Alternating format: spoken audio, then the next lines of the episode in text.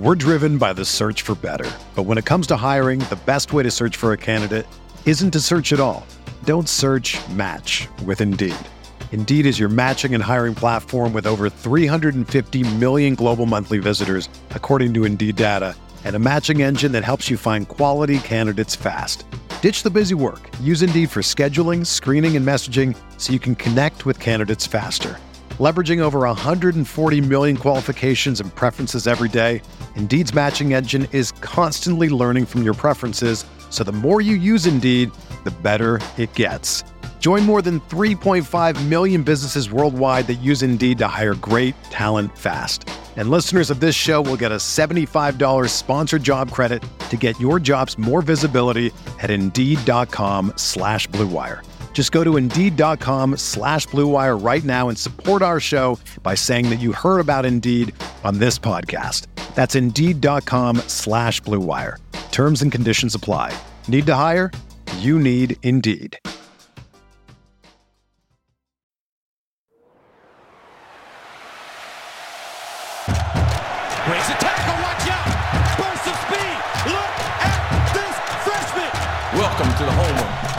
Professional football, Canton, Ohio. Hello and welcome to another episode of the College to Canton podcast, the perfect show for any and every college football and NFL fan. I am your host, Stefan Lako, and you can find me on Twitter at Stay Fun Lako. And I am joined, as always, by my co-host, the creator, the OG, Travis May himself, and of course, you can find Travis on Twitter at ff underscore Travis M. Travis, I know you've been a little under the weather, but h- how are you, buddy? I'm making it, man.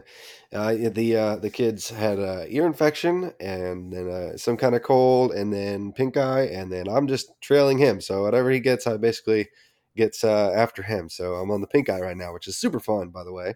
Highly recommend. Uh, yeah, but uh, yeah, No, that sounds awful. That sounds awful. it's all but- good though. I'll I'll, uh, Yeah. I'll make it.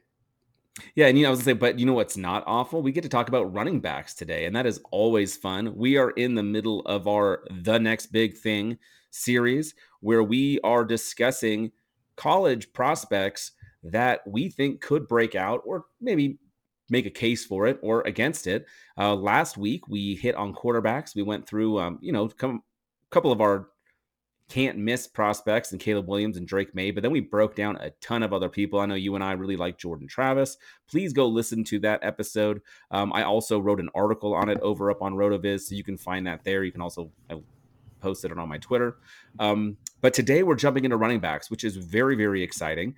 And I want to just kind of hear your thoughts overall um, before we kind of jump into the actual, you know, list of players. When you're looking at a Devy league, let's just say we're doing a startup league or a Devy draft in general. Um, how do you approach the running back situation, knowing that these guys have a little bit shorter of a shelf life, um, and therefore getting off to a hot start is, is, is crucial? Uh, because if you don't, you're out of the league before you can sneeze. Um, so, overall, kind of thoughts when drafting quarterbacks in a Devy uh, format. Uh, drafting ru- running backs. Um, yeah, Yeah, so I think it's it's funny, but uh, a great place to start is just pedigree because you can find a, bunch of the the top level athletes just looking based on a lot of the recruiting rankings and things like that. If you're not familiar with college football, especially, uh, I mean, you and I like we're, we're paying attention to these guys, you know, years ahead of time, and and in, in some cases, I'm drafting some of these players before they're even to college because I'm in weird leagues.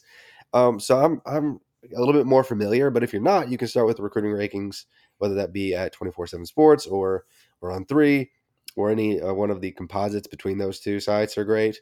Rivals has actually gotten a lot better as well about getting players on platform early. So if you want to dig deeper uh, earlier on players, they'll actually have um, player pages on a lot of these top pedigree guys. Uh, actually, before on three and 24 7, probably because of what they're finding is they're quickly becoming a third place in the industry and trying to find a way to differentiate themselves.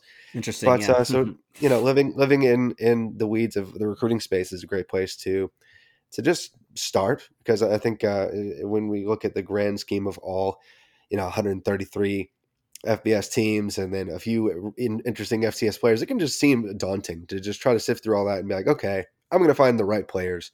while sifting through 10 10,000 plus players. You know, it's Right. just it's it's impossible when you think of it in that through that kind of lens, especially if you're not already doing it. Um, so yeah, just start at the at the basics with the recruiting, uh, you know, pedigree angle and some of the size, just to get some of the names under your hat. But if you're well beyond that, um, I'm looking at uh, production profiles at every single position. So uh, early breakouts are important, but they're less important at uh, certain positions than others. And running back is one where if you just have one really good peak season, um, that can still get you drafted. And so you don't have to have that a huge breakout true freshman year. Uh, in, in in some cases, you even you know go the Josh Jacobs route, and you never actually break out in college because you're playing for one of the blue blood programs like Alabama, and that's still okay. But I am still tracking some key metrics uh, for running backs, and so not just the obvious uh, film assessment and pedigree, but uh, digging into yards per team play, uh, you know, receiving yard market share to uh, identify guys who have a receiving upside. Um, and there are different ways to look at yards per team play, uh, on a like per game basis, uh, or on just a like uh, yards per team play as opposed to their teammates in the backfield, uh, or like with the grand scheme of the offense. Um, each each kind of uh, production metric can tell you a little bit something different. Uh, breakaway rate, that is breakaway run rate, uh, has shown to be a little bit sticky uh, here recently in terms of uh, yielding some solid capital results. You know, and so that can be helpful, especially late stage, later years, trying to identify players that you know add some value with their legs beyond expectation.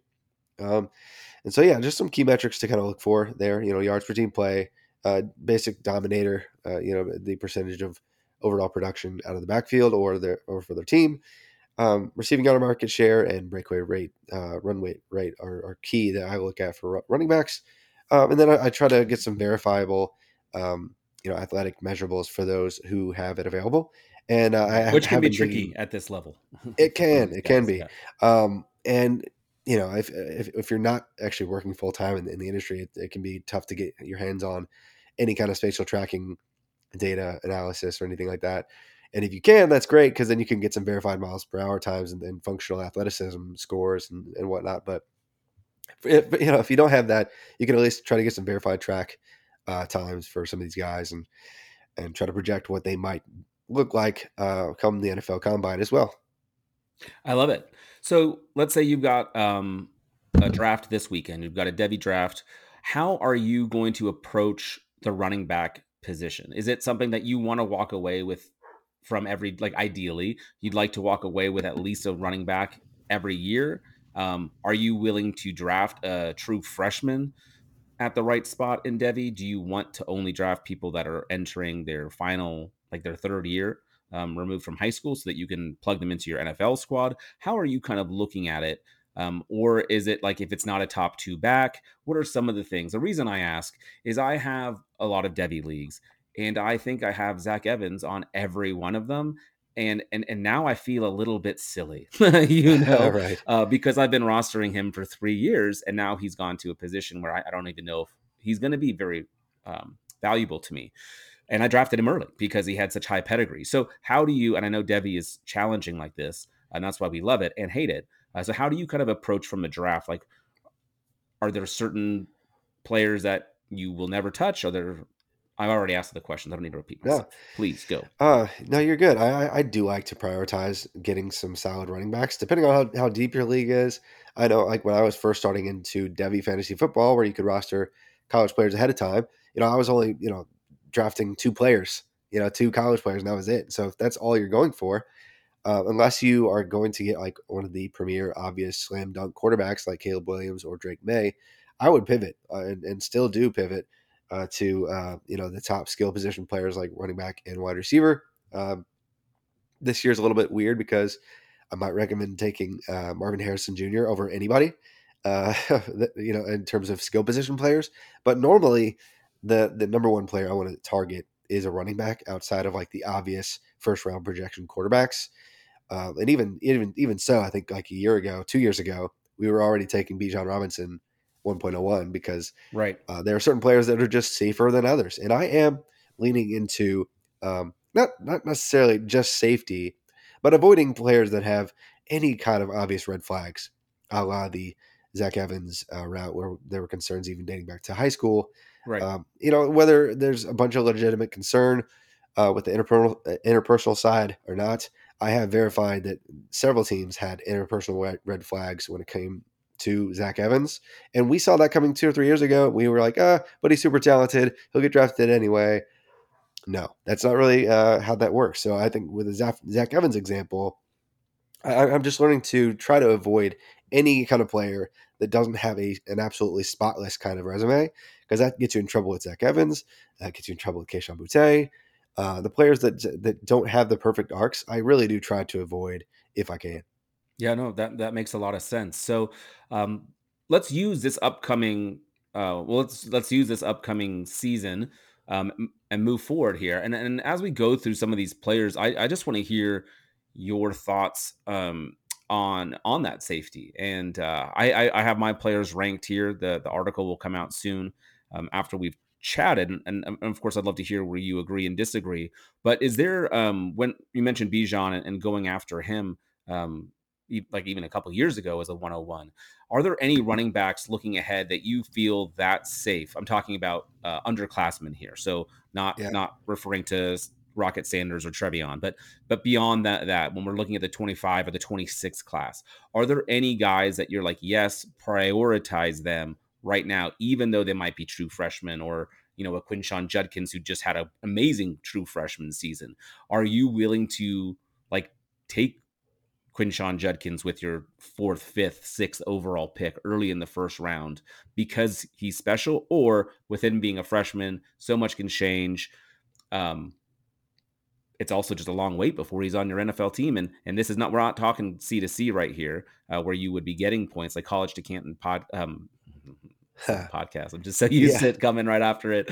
Um, but in a college to Canton league where you're getting these points already, of course, taking a freshman that's getting work is great. But when it's a Devy league and you're waiting four years, does that change for you? Should it change for you? Uh, the Quinshon example is interesting because he wasn't a top pedigree guy like I mentioned up top at the beginning of the show, uh, but he is somebody who came in and and proved to be a massively impress. I mean, just incredibly impressive, uh, massive producer at the position um, who outproduced a guy who was a draft pick and was older than him and, and had all the tools in the world.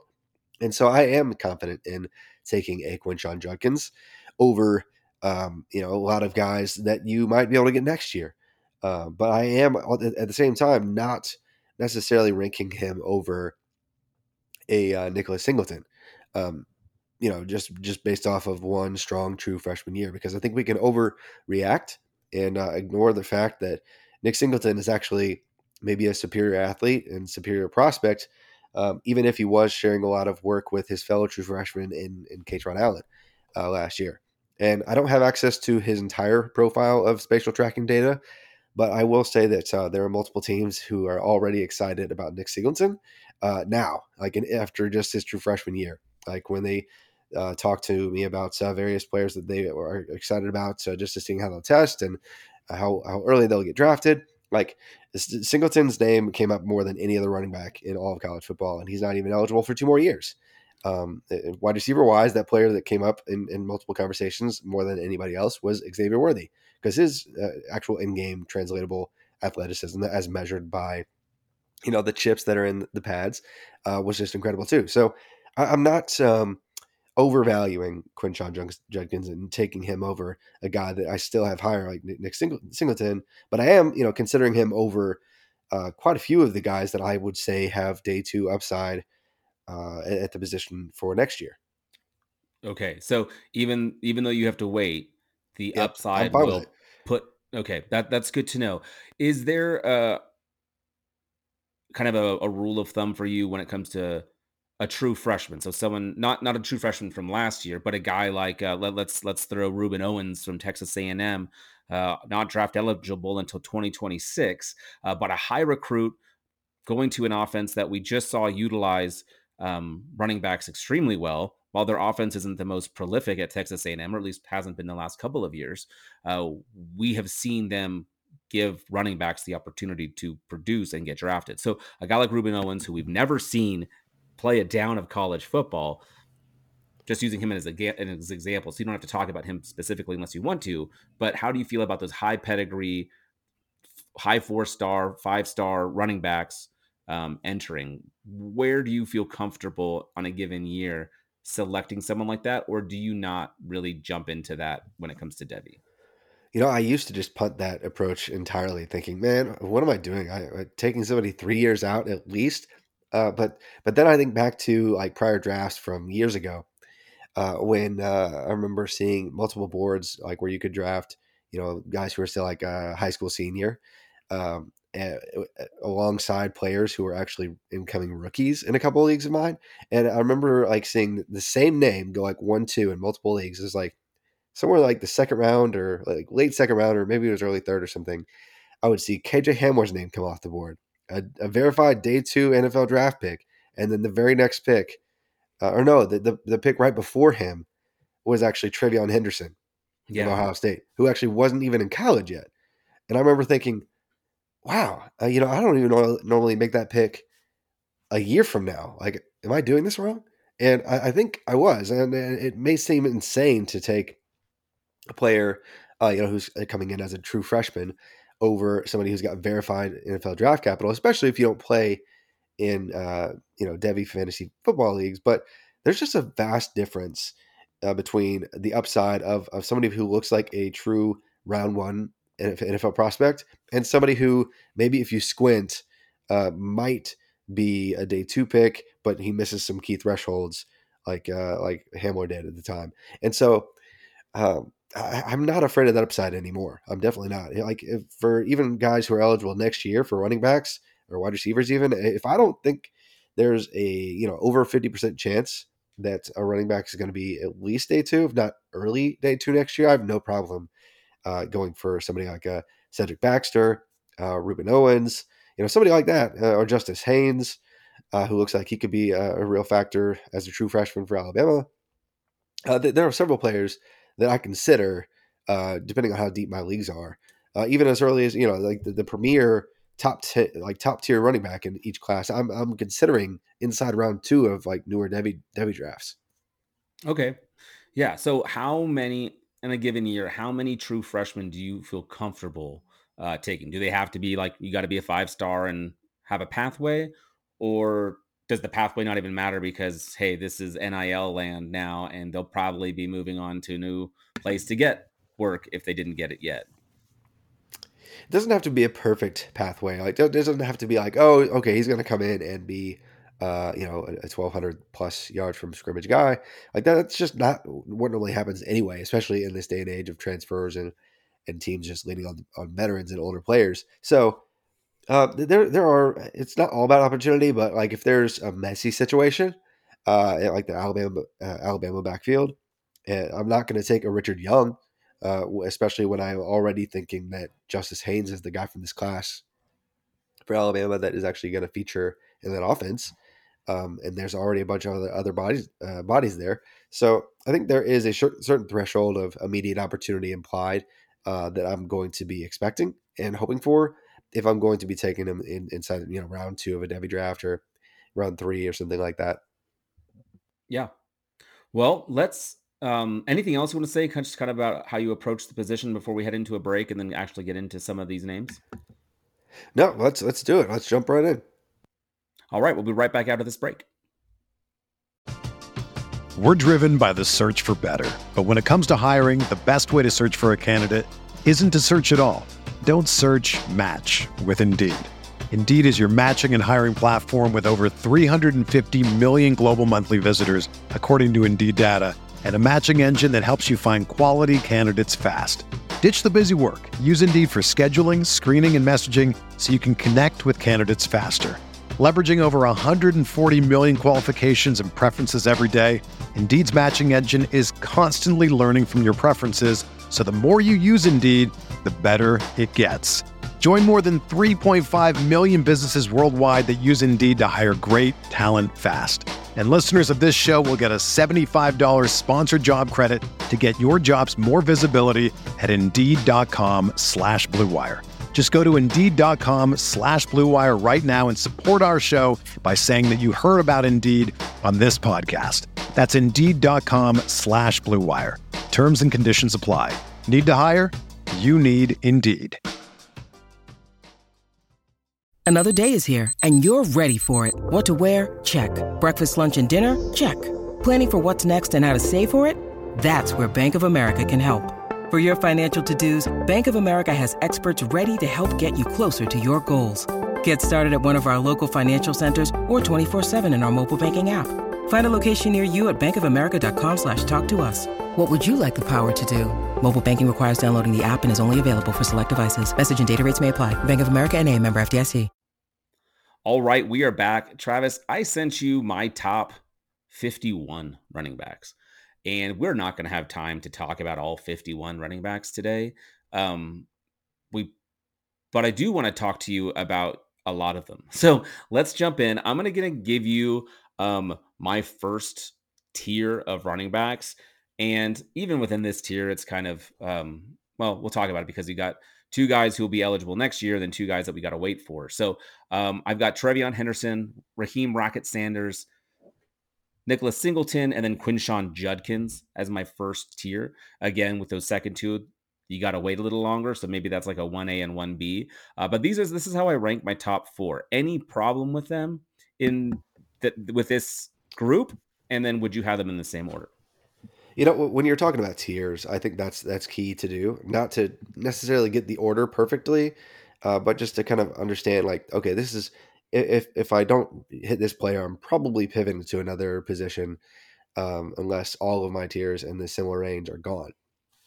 And so I don't I don't mind uh, tiering them like this. I would actually add uh, Braylon Allen to the mix, probably just be, because of the uh, offensive change in, incoming for Wisconsin, and he's going to get an opportunity to prove that he can catch passes. And we already know Braylon Allen is an absolute freak of an athlete that you know came in and dominated college as, a true freshman at, age 17. And so, you know, he's he's in a prime spot, spot to uh, just absolute beast at six foot two, 240 ish pounds, and have his best season ever. Uh, at, you know, coming off of back to back 1,300 yard seasons, he could also have, you know, 1,200 rushing yards this year, just, just like he did before, but then add 30 or more receptions. And then we're thinking, oh my gosh, he's actually the running back one. And so I would actually, I would put him up into the the tier with TreVeyon Henderson and Rocket Sanders for next year. And then I have no problem putting both uh, Nick Singleton and Quinshon Judkins up there in my kind of top five running backs for uh, college football and uh, Devy fantasy uh, formats. Cool. So one of the interesting things um, with this group, again, like we said, is we've got some some some young guys and some some people who we think will declare next year. My question is uh, specifically around those top two. If you have the ability to take the first running back off the board, wherever that might be, uh, who, who, are you leaning bef- between the two? You mentioned people have been on TreVeyon Henderson since high school. Um, Rocket Sanders has really ascended. Um, we were talking him uh, about him in this range last year, but not many people were. He, he really went out and proved it last year. Uh, we were speculating and we were right, uh, but now his his name is in here. Which one of you do you like better? Who do you think gets drafted first? I really like both of them, and if TreVeyon Henderson comes back and is half of what he was uh, as a true freshman, it's going to be really tough for him to not be the first overall running back taken next year. And all of the early mock draft uh, data uh, tends to uh, agree that it looks like there's a great chance he is an early round uh, draft pick, if not a first round draft pick. He uh, and Rocket Sanders right now are going in the late first round in terms of like collective mock draft data that I've, I've pulled from uh, about 20 uh, or more different mocks. Actually, nope, just it, it's 30 now that I've already pooled and uh, kind of done some profiling and, and built out some modified consensus rankings uh, to try to pull out my own opinion. Um, and it does look like Henderson is probably the best odds-on bet to go first, and so I lean I would lean him. But uh, there's not a big gap between him and Rocket. Uh, and then Braylon, of course. I think that all three uh, have a high, high likelihood of being top 50 NFL draft picks next year. Yeah, and I like saying it as top 50 because uh, that that I think that's a little bit more specific than just saying within the first two days. You know, which well, um, yeah, because I mean, the end of day two was pretty different than being early round two. oh, seriously, and and the last three years in a row, we've only seen three running backs go inside the first two rounds, which is kind of crazy to to think that uh, you know we used to see you know eight eight running backs go inside like the top sixty eight or nine picks and, and stuff like that back in in the day. Yeah, um, you know, decade and a half ago. But uh, times are changing. Yes, they are. Well, let's let's keep moving here. Um, the next tier for me, uh, you mentioned Braylon Allen. He is in in this tier for me. Um, although I, I, like your argument, um, but then we've got Will Shipley and Donovan Edwards. All of these guys are are eligible to come out next year. Um, I think Will Shipley and Donovan Edwards. I know Donovan Edwards might not be technically the lead back at Michigan, but to me, he is the better back. He's also, you know, a year younger than Blake Corum. Um, so I like these these three. We already talked a little bit about Allen, but I like these guys a lot because they're very involved um, in their offenses. I think it'll be interesting to see uh, Clemson with their new offense. You talked about how um, Wisconsin was changing up things. So is Clemson. And uh, we also have a new quarterback there with Klubnik. It'll be interesting to see if Will Shipley is more involved in the passing game. Um, what do you think happens here? And uh, again, basically, as we go through these tiers, just tell me what you change and, and what you like, and then talk about some of the players. Sure. Uh, so I have, uh, you know, Will Shipley is, is definitely up up there. And I think uh, with the offense this year, he's going to have some space to run and I might even be more efficient than he has been and uh, should probably have a, really strong final year that uh, gets him, you know, going somewhere around the, uh, you know, round two, round three turn in next year's draft. And so I think he's up there for sure. Don, Donovan Edwards, and we saw him flash even as a true freshman against, I guess it was Northern Illinois, where he like averaged like what was it, 11 yards per touch and a couple scores. Then he had that one game. Uh, it was either against uh, Penn State or Maryland where he had, he had 10 receptions as a, at running back as a true freshman. And um, you know, we, we thought, okay, this guy is special. And then we saw what he did uh, from Thanksgiving this past year on, uh, having back to back to back games, you know, uh, with over 20 carries, had that 200 plus yards against Ohio State. Uh, and so it's just, it looks like he is perhaps even more special than Blake Corum. So, yeah, I, I lean with him uh, in, in, this tier as well. I would actually also uh, add Trey Benson out of Florida State all okay. the way up into this tier personally uh, just because he's an absolute freak when it comes to missed uh, tackles forced, uh, and and just when it comes to how I believe he'll test, I think he'll be fantastic. I think he's going to have the best year yet this year. Uh, he's in line to be uh, more of a feature this year for Florida State. So, uh, you know, really special kind of player. If the medical is actually clear out, clear for him, he could go actually ahead of either of these guys. So, could be you know top five running back in next year's class, depending uh, you know how how things play out this year. Oh, I like that. And he's a former Oregon transfer. Um, well, not yes, he is. Oregon transfer, former Oregon player who transferred. Uh, so love rooting for him. And of course, I think Florida State, man, with with you saying this, I, I mean, I had him um, 14th overall for me. So you're you're higher on him, which I respect. Um, and with Jordan Travis and him, that could be a, a pretty fun offense. Uh, not to mention, we didn't talk about the news of Keon Coleman, uh, Michigan State wide receiver, transferring to FSU as well. So definitely a, a fun offense we're going to have there potentially.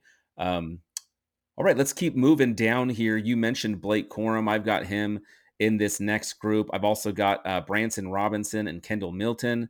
Um, and then I'll throw uh, Cedric Baxter in here as well. Uh, this group right here, Blake Corum, of course, has proven it. I get a little bit worried that he might not get the draft capital that we're hoping for, or that some people who drafted him are hoping for. Um, but uh, Milton and Robinson, uh, both Georgia running backs, and then we've got a true freshman who you mentioned earlier, said Cedric Baxter Jr.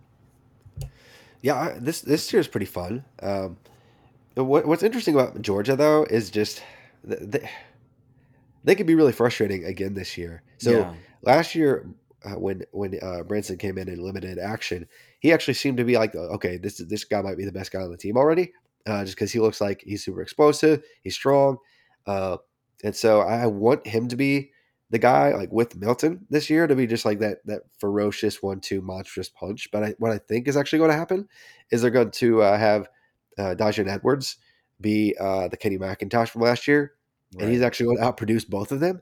And then we're going to see uh, a year where Edwards sneaks into some late round capital, and Milton sneaks into some late round capital because he didn't have a really strong finish to his career. Uh, but we don't see the upside of what could have been with Milton because um, he, I don't know, he really never developed as a receiver, and so I, I do have a problem with that. Uh, and I don't think he's as maybe it's just because he's you know on the same team as Branson Robinson, who is is ridiculous. Uh, he doesn't look as strong as him. So um, I, I, don't necessarily like Milton this high, but I do like Corum in this conversation, and I do like that you add uh, Baxter into this spot because this is the sweet spot where I'm thinking, okay, we are now in the conversation of like I, I no longer confidently say these guys have a fifty percent shot at uh, you know early to mid round two. Yeah, uh, and so Baxter though is in, in, a prime spot to come in and uh, you know basically just follow the Bijan route and, and be Bijan 2.0 for Texas. So I, I like him there. He is my uh, highest rated running back. It's really close. I'd also actually maybe even add uh, Justice Haynes out of Alabama in there now, knowing he's probably going to get a lot of work as a true freshman uh, for Alabama. So, but yeah, so, overall, yeah, it's a really interesting interesting tier because I think this is where things really start to diverge and and separate for most people.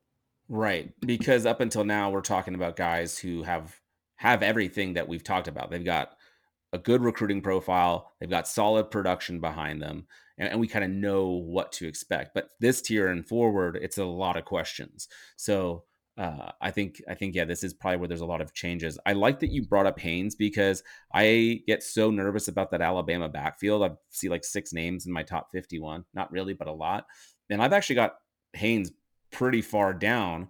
Um, but I think that just might be because I've been burned by so many Alabama running backs. Uh, Camar Wheaton comes to mind. I mean, uh, the, the, there's a lot of them. So I like that you feel com- confident in him. Uh, this next tier that I want to talk about includes another Alabama running back, and that's Jace McClellan. And uh, so maybe we can talk about him a little bit um, in regards to this Alabama room. Uh, I've also got Trevonte Citizen, um, Trey Benson, who you already mentioned, and then um, my running back two for this upcoming class in Rueben Owens, who we, we kind of briefly mentioned earlier. So, um, Citizen, McClellan, Benson, and Owens for me in this group. Uh, talk a little bit about um, kind of, yeah, the McClellan factor in Alabama, what you kind of, I mean, you, you mentioned you think Haynes is already going to get work now. Um, so, does that mean McClellan is probably a bust? I mean, because a lot no, of people were taking him pretty early uh, last year and the year before. Yeah, you know, he was supposed to be a thing. I mean, back when he was a true freshman, he was like uh, he had a few games where he did something, and and a lot of people because he had uh, some top tier pedigree thought that he was going to be uh, the guy and have a, a bigger role. And uh, he hasn't had the perfect career arc. Uh, a couple of opportunities, um, you know, could have been brighter for him. Um, but in this final year, he might have that Brian Robinson season where he's still like the lead guy, and Haynes is that strong number two, uh, and Roydell uh, Roydell is like a three. And Emmanuel there, Henderson and so, is just wide receiver now, right? Yeah, yeah, exactly. So he's converted. So I think there's a there's a really good chance that McClellan is still like the lead uh, toucher of the football out of the backfield uh, for the, the the the Tide this year, and they really want to lean uh, in that direction a little even more so even more so this year. So uh, yeah, I, I still have confidence he gets some kind of draft capital. I'm just not certain that it is you know early uh, day two. Like I, I can see him uh, sneaking into the back end of round three or just being like an early early uh, day day three t- type of player. But I don't see like a immense upside like uh, a lot of people once thought. Yeah, and and do you think this is a a good tier for him or given your questions would you want to push him back even a little further and maybe go for some some younger guys before going for him? I would be perfectly perfectly fine in this spot going uh, for some younger guys. Uh, but I, I, get going for it because he's probably right on that fringe where uh, like his floor for draft capital is what like round five probably mm-hmm. next year? So like he's gonna get drafted and if he goes to the right opportunity you get to see what he becomes faster. So i get that but I would also understand if somebody wanted to go with a, a Rueben Owens, like you mentioned, uh, uh, of uh, Texas A&M because of the opportunity that we just saw uh, De'Von Achane have there. I mean, like when you look at the uh, touches distribution last year, I mean, especially just out of the backfield, uh, it's just n- no comparison at all. Like it was 196 carries for Achane, and the second second back had uh, 36 carries. Like, like that's, That's crazy. I mean, he had 232 touches on offense. No wide receiver, no running back, no any other player on that team had even 60. And so when they have a good special player, uh, they have no problem leaning in on on him and, and going with him. I know, I know it's a new offensive coordinator and play calling situ- situation uh, this year, but at the same time, like Owens is pretty special. So I, I I'm pretty confident he's going to come in and be the best best run, running back. You know, probably by week four or five this year. Uh, and so if that does happen, uh, huge huge upside. uh. Basically, if you're in a Devy league and you want to have Rueben Owens, you need to draft him now, or you're never going to have him because someone's going to take him. yeah, yeah. Yeah. Because I mean, if, if you're talking about getting him, getting him as like a tier four, like running back, you know, 13, 14, 15 overall uh, in your league, there's no way he's that uh, cheap next year. Not, not a Right. chance. Right. Uh, anyone else? Oh, Trevonte Citizen. I'm so nervous about Miami uh, personally. Um, Mario can build an offensive line. I don't know if he can build an offense. Uh, there it is. I said it. Um, um, how do you feel about Trevonte Citizen? This almost feels too high for me, and I'm the one who put him here. And uh, but everyone else seems to be bought in, so I'm like, I'm clearly missing something. So talk to me about Trevonte Citizen, or either confirm that I should lower him, or uh, tell me why he's safe here. I think there's a good chance he comes in and, is immediately the most productive guy there. Uh, but yeah, I, I have concerns concerns about what they'll look like as a team, and so uh, yeah, I, this is a little bit higher than what I, I would have him go. Uh, but I get swinging for the upside of who, who we thought he was going to be last year.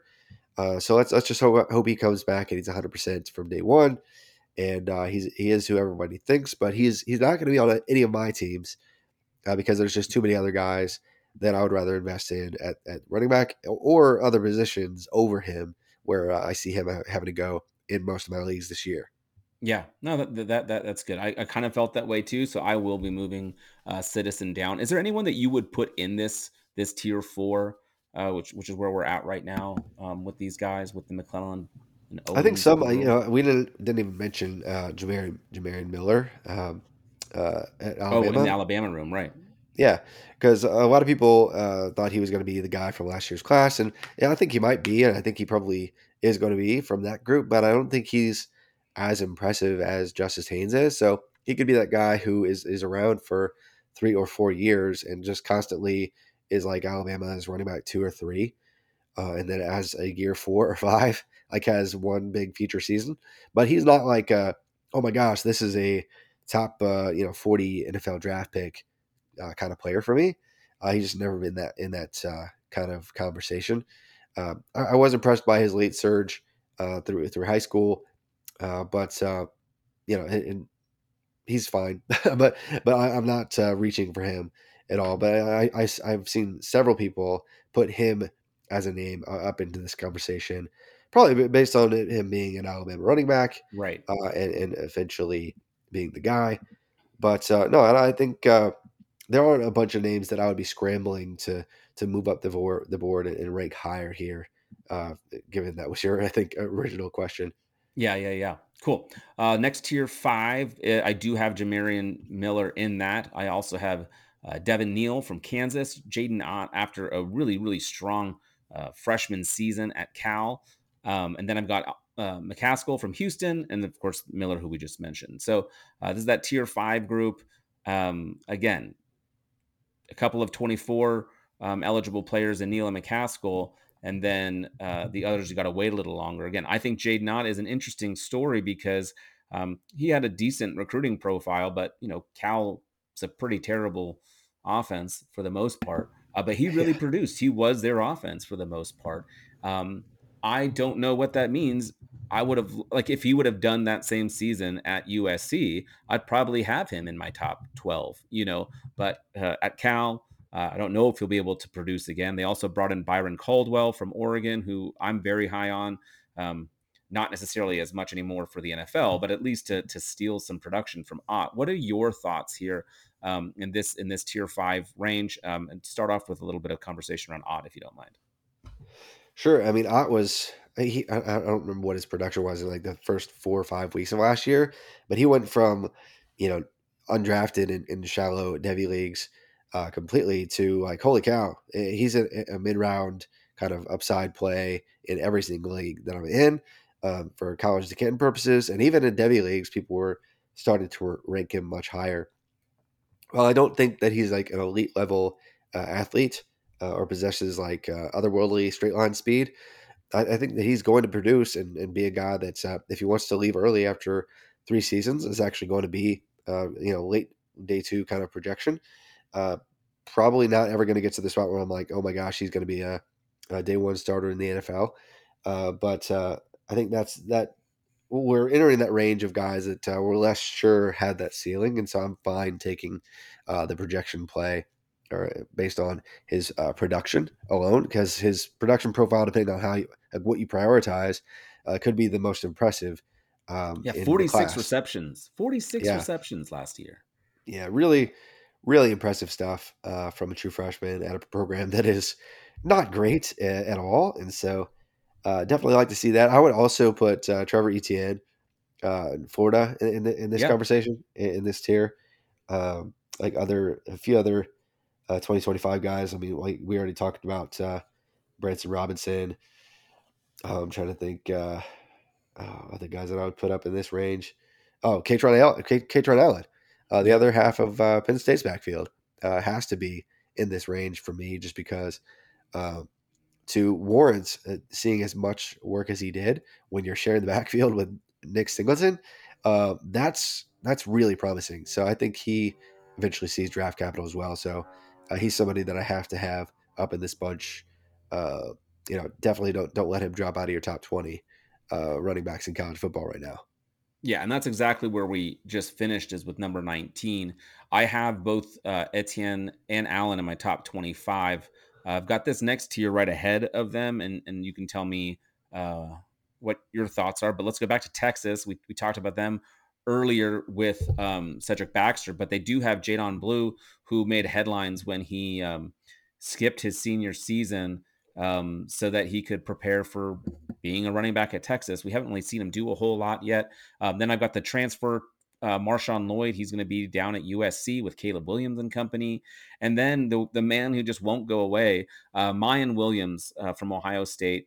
He featured quite a bit last year. Um, coming back kind of surprised me a little bit. It's going to hurt TreVeyon's production. Uh, but Miyan Williams, I think, can can end up getting some you know late draft capital, uh, similar to like what we were talking about with uh, with McClellan, where I, I think he gets drafted. I'm just curious uh, where because that will make a huge difference because it probably won't have a whole lot of draft capital with it. But I do yeah. think he'll get picked in the sixth round or something like that. You know, what do you what do you think? And maybe that's a good reason why I should have Etienne and Allen ahead of ahead of him. Excuse me. Yeah, I think so.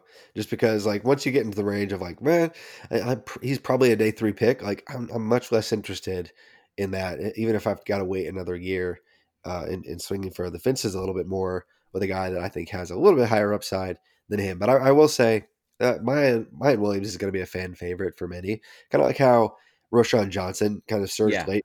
You know, people were like, "Oh man, he, he, the only reason he didn't produce was because he was behind Bijan. He's got all these stuff, you know, blah blah blah, and I, he could be fine. He, he could yeah. be serviceable. That's exactly that's Chicago. exactly the narrative I I foresee.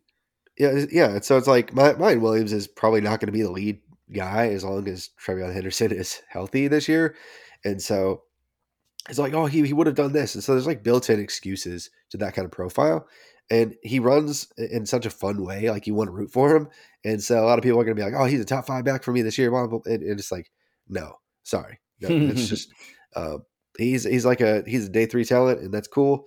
And so if you're at a point where you just need bodies on your NFL roster and uh, you don't want to wait two or three years, I get it, but I would go in, in a different direction. Like even though I, I have less confidence in a, a Jaydon Blue, like you said in this tier, I would actually much prefer him uh, knowing what I believe is possible for him at Texas um, in, in, his you know expanded role post Bijan and Roschon world.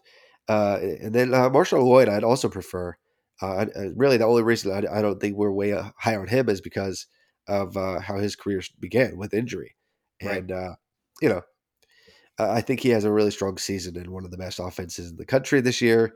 And so I, I would take either one of those uh, over Miyan Williams. And uh, Lloyd might be one of, the, one of those players that uh, rises way, way, way up from this tier. And we, we, we look back on this thinking, wow, why did we see that coming? I um, have him in quite a few leagues because he was, yeah. again, a high recruited player. And it's like, oh, good, this this might help him. yeah. So, and if he, you know, if he has clear medicals, like I'm, all, I think I'm like all in with him being an earlier pick you you've kind of gone we've we've gone through um 25 ish names now between you and I. Are there yeah. any any players here? We'll, we'll we'll still go for a little bit here, but w- would you have Miyan Williams in your top 25 or would you drop him pretty far outside of that? Uh, he would be like really close to that fringe in terms of like overall uh, running back ranks, but he would probably just miss that cut because even guys like Bucky Irving, from from Oregon. I can't believe you yeah. didn't mention him. I he's, probably, he's on my list. He's on my list. He's yeah, just, I would probably actually number him. fifty. He's number fifty on my list. And like uh, if uh Jarquez Hunter didn't just get suspended indefinitely by Auburn because of uh I missed really that. weird stuff. When did that uh, happen? I mean, uh, just like last week, and oh. they they really it's been. It's just one of those things that you can't even like say on TV. Okay. Um, like in the, right, in the right station. So yeah, um, he might just be done uh, but wow. he would have been, you know, way higher, way, way, way higher uh, than even 25th for me. I was really high on him, but uh, he uh, made some bad decisions, and uh, I really don't want to get into it. But he he, he yeah. might just be done. So people can look it up um if they want to. I have one other name in my top 25 that I want to hear your thoughts on, and that uh, another great freshman year. Now a little bit skewed because he put up most of most of his numbers against my Buffs, um, but uh, that's Damien Martinez for Oregon State. He kind of took on the role.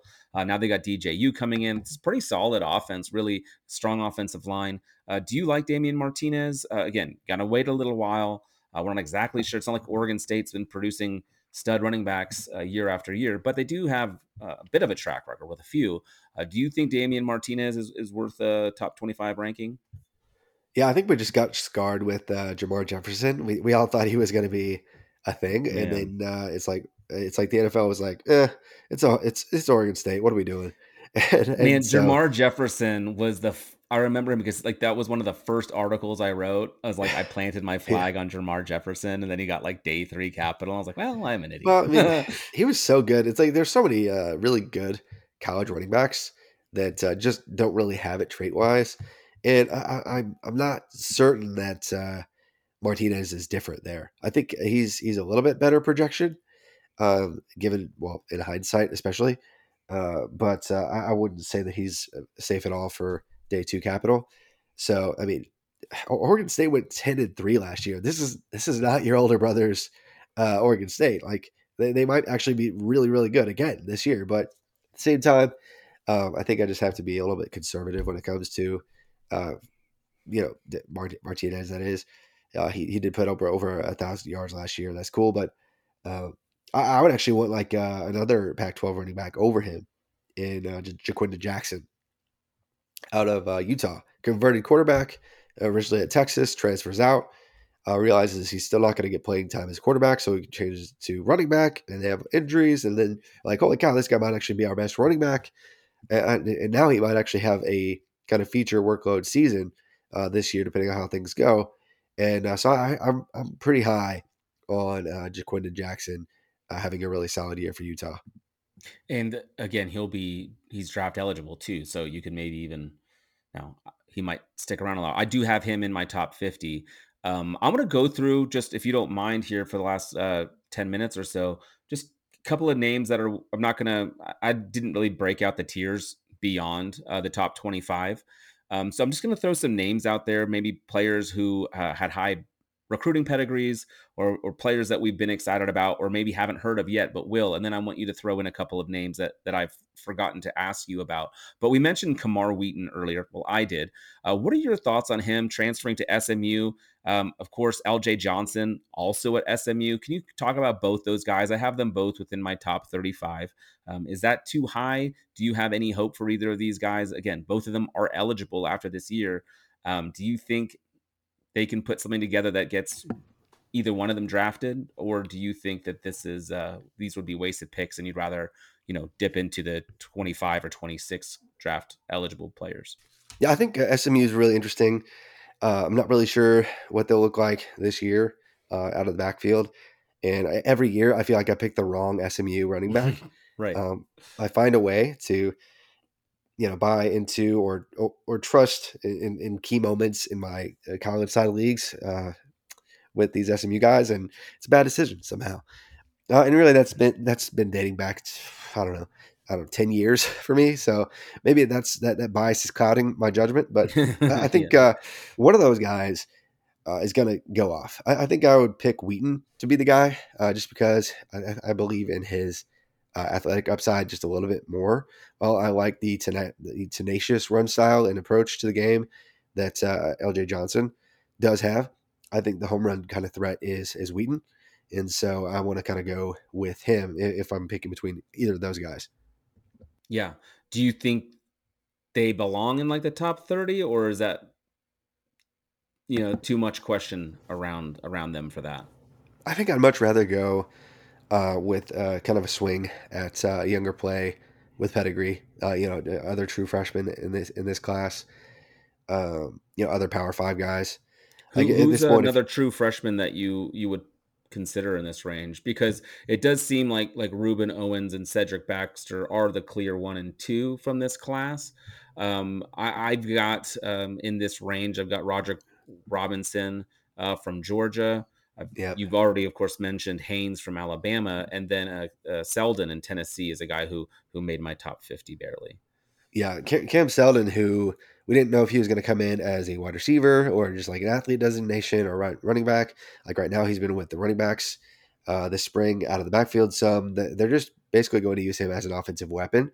Uh, I really like Seldon and, and his profile, uh, just physically. Like but you might be drafting a wide receiver. oh, either way, though, like yeah, yeah. Even if you're drafting a wide receiver in that system, he's going to put up put up bonkers numbers, and so yeah, like he's already like 210 pounds at least. And so I, I really am extremely interested in somebody like Seldon. And so that's I'm definitely definitely looking his way. And then even like Quinten Joyner at USC, uh, Braswell, uh, you know, uh, South Carolina, you know, a few, a few other names that I would be really interested in that may have early opportunity. Uh, you know, that I would probably prefer over uh, guys that I'm, I'm hoping hit at, at a G5 program. Yeah.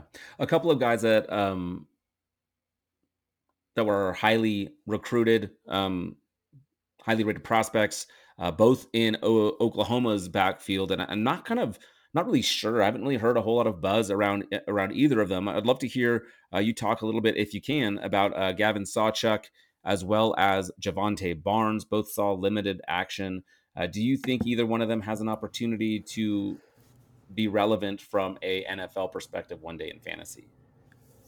Yeah, I think uh, one or both could. Uh, Sawchuk has apparently added some weight, which is that, that needed to happen. Uh, Barnes saw some some real action because his body was just ready to go a little bit earlier than Sawchuk.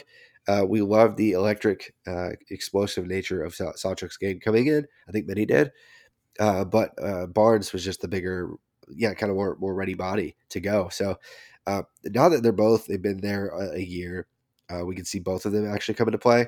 And we, we, I'm not saying it's going to be another Joe Mixon or Samaje Perine scenario uh, coming out of Oklahoma, but they both have uh, draftable uh, kind of profiles. Uh, so yeah, I, am definitely watching both of those guys.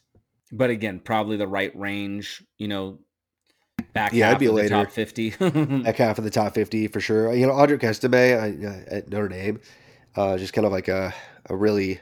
I'm not sure he's super That's how you dynamic. say his last name. I believe so. Okay, I uh, like it. I yeah. just always say esteem, so I've yeah. been I've been the idiot all this time. yeah, but uh, I'm not sure he's super dynamic, but he's a really disciplined runner that uh, I think has good like decision making and uh, can can score in close. So, so yeah, I, think he, he's a name to watch as well. Uh, some really like uh, Roman Hemby out of Maryland. I'm not really there with him. Uh, but he he's somebody that you're probably gonna have to take higher than even the guys we're talking about if you want him, because there's always one person in, in, in my leagues that likes him more than me. Yeah. But uh, that's that's one name I, I'm, I'm trying to avoid because sometimes like half the half the battle is just knowing the names to dodge, and, and he's one of them for me. Okay. Yeah, I've got him at 38. Actually, one spot ahead of what did you call him? Estime. Estime. I was going to say Estime again. Okay, I like that. Um, what about let's go to UCLA, Carson Steele. Any thoughts there? We we just saw um, UCLA is is kind of turning over a new leaf with DTR being drafted as well of as of course um, my my favorite running back of all time, Zach Charbonnet. Um, not really, but close. Uh, do you think there's an opportunity for Carson Steele to to make a name for himself? Not a lot of people know who this guy is. Yeah, I was hopeful that that would be the case because it would be really cool to see a guy go from the MAC to the Pac-12 and then to the NFL. Uh, but it, it, actually, he might not even start now. It could be uh, TJ slash uh, Tamarian Harden. That's actually the guy um, who saw some work last year, and he might actually be the leader in that backfield. And, and if he is the leader for like two years, uh, he's the guy that I'm, I'm, more interested in and would okay. have uh, up there above Steele right now uh, until we learn more about uh, how that backfield actually plays out. No, that's good to know. So if you have an upcoming Devy draft, maybe don't take Carson Steele just yet. Who are some other names? I, I wanted to ask you actually one more name. Uh, Raleek Brown, we mentioned USC earlier. Raleek Brown was a pretty highly recruited player last year, uh, suffered um, some injuries. Um, I mean, I, you know, running back in college, you're going to get banged up at some point. But um, what are your thoughts on Raleek Brown? Uh, we talked about how Marshawn Lloyd just transferred over. Uh, do you think Brown has? I think he may have been even working out with wide receivers a little bit. Do you yeah. think he has a role as a running back moving forward? I think he's actually going to end up be uh, being a, a, wide receiver. Yeah. when it's all said and done. So I think he's probably going to pivot and be like a slot for them, and and that's okay. I, I think uh, other uh, long shot names uh, now less so. Uh, Jeremiah Cobb at Auburn because if Jarquez Hunter mm-hmm. is done, uh, they have Alston, a couple other guys there, but Jeremiah Cobb is actually a top 200 overall uh, true freshman in, in, this class, and now he could slide in and actually be a guy who sees significant work as a true freshman just out of necessity. so if that's the that case, happen. I think there's a good chance. Uh, I was yeah. worried he would do almost nothing as a true freshman. Uh, but I think there's a good chance that he actually sees some real work uh, now. So he's he's one name I, I definitely am uh, paying attention to. Um, you know, and then in, in, this freshman class, I really like. Uh, I actually really like. Uh, oh, what, what's his name? Oh my gosh, Jeremiyah Love, another guy that could actually take over the Notre Dame. Where where is he at?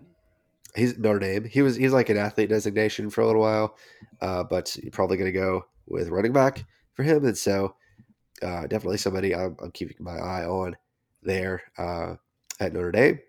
Uh, would you draft him? I mean, obviously, eventually you would, but not. Yeah, after, after guys like Seldon and and, yeah. and others in, in, that nature. But uh, in terms of pedigree, he's actually a top 100 player in the class. So, uh, really like his overall athletic skill set. So. Um, if he's actually used in a really fun way at, at some point at Notre Dame, I, I would believe in him. So just another name to uh, keep in your back pocket out of this true freshman class. Awesome. Any other names that you want to talk about? Any other um, running backs that you think we we need to mention here before we we take off? Again, we've probably gone through about forty different players now.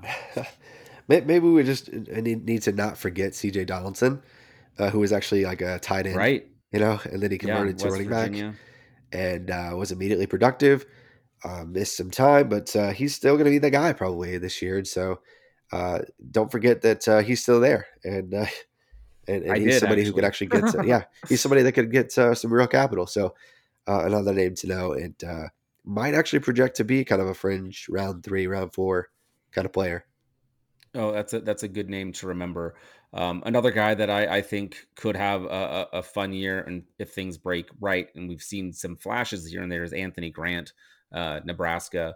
But again, I'd rather have someone younger who projects to have a, a higher ceiling than uh, than Anthony Grant. But uh, anything else you want to talk about when it comes to running backs before we take off?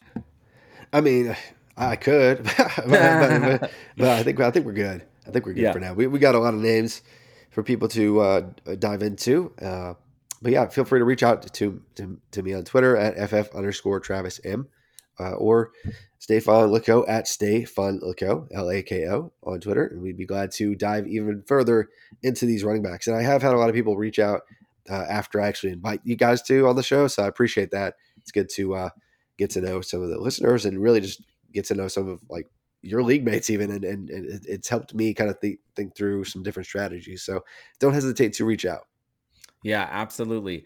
Uh, we'd also appreciate if I know a lot of you guys listen to this on the RotoViz main feed, which is amazing. Uh, if you could also uh, follow along on the College to uh, Canton podcast feed as well. You can find us in all the same places you find RotoViz. Um, follow us along there. That would be awesome. Subscribe, all that good stuff. Uh, thank you guys so much. We do appreciate y'all listening, um, even through what many people think is the off season. Uh, we would never be so brash as to to use a word like that. But we're excited, man. We're we're getting closer. I have uh, I've got my first new Devy startup uh, kind of launching next this uh, this upcoming weekend. So I feel ready uh, to go, and uh, it'll be it'll be a lot of fun. You have, are you in the middle of a lot of drafts too? uh no not right now i have a lot coming up in june and uh Yeah. and then july uh which is when my uh, second son is due to be to, to be born so i'll probably be making some picks from the hospital uh but uh, yeah uh, it, it is getting to be about that time so i'm looking Yeah. forward to it Yeah, that's great. Well, Travis, is a pleasure as always. Um, to all of you listening, thank you so much. Uh, we will be back with you soon, talking about wide receivers and tight ends in the same kind of format. And uh, yeah, and, and if there's any specific players you want us uh, to talk about that maybe aren't like the obvious uh, Xavier Worthies of the world, um, please let us know so we can a- address them as well. Again, thank you so much for listening, and we'll be back with you next week. Spring is in the air at Littleton Coin Company, and we want to help you brighten your collection. Visit us at littletoncoin.com all month long to enjoy 15% off your purchase. With a wide selection of coins, paper money, supplies, and more, Littleton Coin Company has something for every collector's taste. Use promo code SPRING at littletoncoin.com for 15% off your purchase all month long. Restrictions apply. Littleton Coin Company. Serving collectors since 1945.